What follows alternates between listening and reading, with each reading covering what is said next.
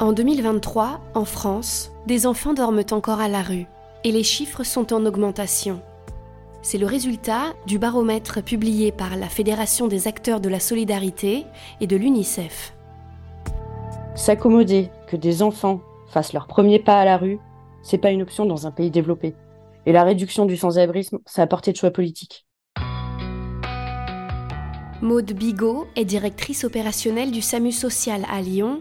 Elle travaille pour l'association Alinéa depuis 10 ans. On a un niveau de demande d'hébergement non pourvu sans précédent. Euh, l'évolution, elle est alarmante et elle s'accélère. En 2018, en fait, c'était 7000 personnes qui demandaient une place d'hébergement et qui n'avaient pas de réponse. En 2022, on était à 12 000 personnes. Et en 2023, on est aujourd'hui à 14 000 personnes. Donc 14 000 personnes qui ont demandé un hébergement ou un logement et qui sont aujourd'hui euh, sans solution. Aujourd'hui, parmi les personnes qui sollicitent euh, le 115, il y a 30% qui sont des enfants.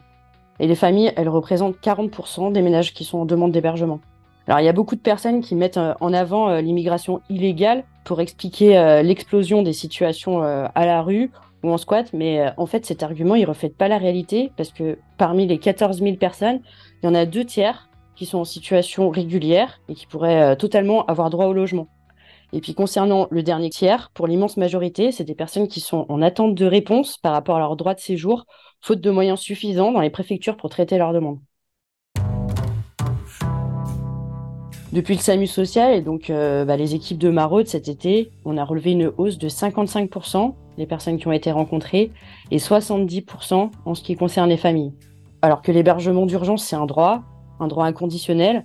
La saturation complète du dispositif, elle condamne un système de priorisation où il y a uniquement les personnes qui sont considérées vulnérables qui sont hébergées en urgence. Aujourd'hui, c'est plus possible d'héberger en urgence une famille lorsque l'enfant il a plus de 1 an. Qui peut dire qu'un enfant de 2 ans, il n'est pas vulnérable à la rue? J'ai en tête une famille qui a été rencontrée par le SAMU social. L'enfant, il avait 10 ans. Il présentait des troubles autistiques et il se roulait par terre. Sa mère a été stoïque à côté de lui en état de choc parce que c'était peut-être sa première nuit dehors. Et il n'y a aucune solution qui a pu être trouvée. Cette semaine, les équipes, ils ont rencontré une maman avec ses, ses quatre enfants. Les deux derniers, ils avaient trois mois, ils avaient deux ans. Parce que le père, il est présent dans la vie des enfants. Elle est donc pas considérée comme totalement isolée et elle a été remise à la rue. Cette semaine à Lyon, on était en niveau rouge d'alerte canicule. Il n'y a plus de limite. Depuis 2019, l'État a créé 30% de places supplémentaires. Et depuis 2020, la métropole a fortement augmenté son implication. Mais en fait, ce paradoxe, il donne à voir la complète saturation et le blocage d'un système qui peut aujourd'hui plus marcher. Et la raison, elle est simple, mais elle est aussi terriblement structurelle, c'est l'inaccessibilité du logement. Aujourd'hui, la spéculation immobilière, ça a transformé un droit fondamental, le logement, en produit financier. Les propriétaires privés, ils refusent de louer à des publics qui sont considérés comme à risque, donc ceux passés par la rue. Ils préfèrent parfois laisser des logements vides dans une pure visée euh, de, valorisation euh, financière. Le taux de rotation, le nombre de ménages en attente, le taux d'attribution, les délais d'accès, aujourd'hui, tous les indicateurs, ils sont rouges. Et conclusion, à défaut de pouvoir accéder à un logement, bah, les personnes qui sont en hébergement, elles y demeurent sur des durées extrêmement longues. Dans d'autres pays, comme la Finlande, on a réussi à diminuer de manière drastique le nombre, euh, de sans-abri. S'accommoder euh, d'enfants qui dorment à la rue, qui vont à l'école après avoir dormi dehors, c'est pas une option en fait.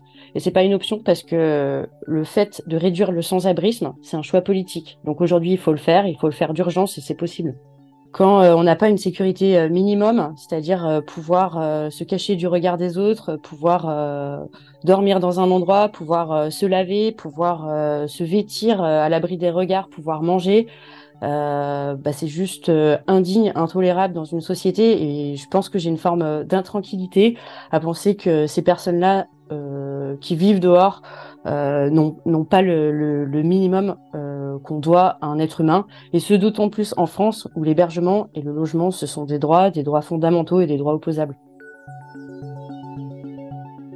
1990 enfants sont sans solution d'hébergement à la veille de la rentrée 2023, soit une augmentation de 20% par rapport à 2022.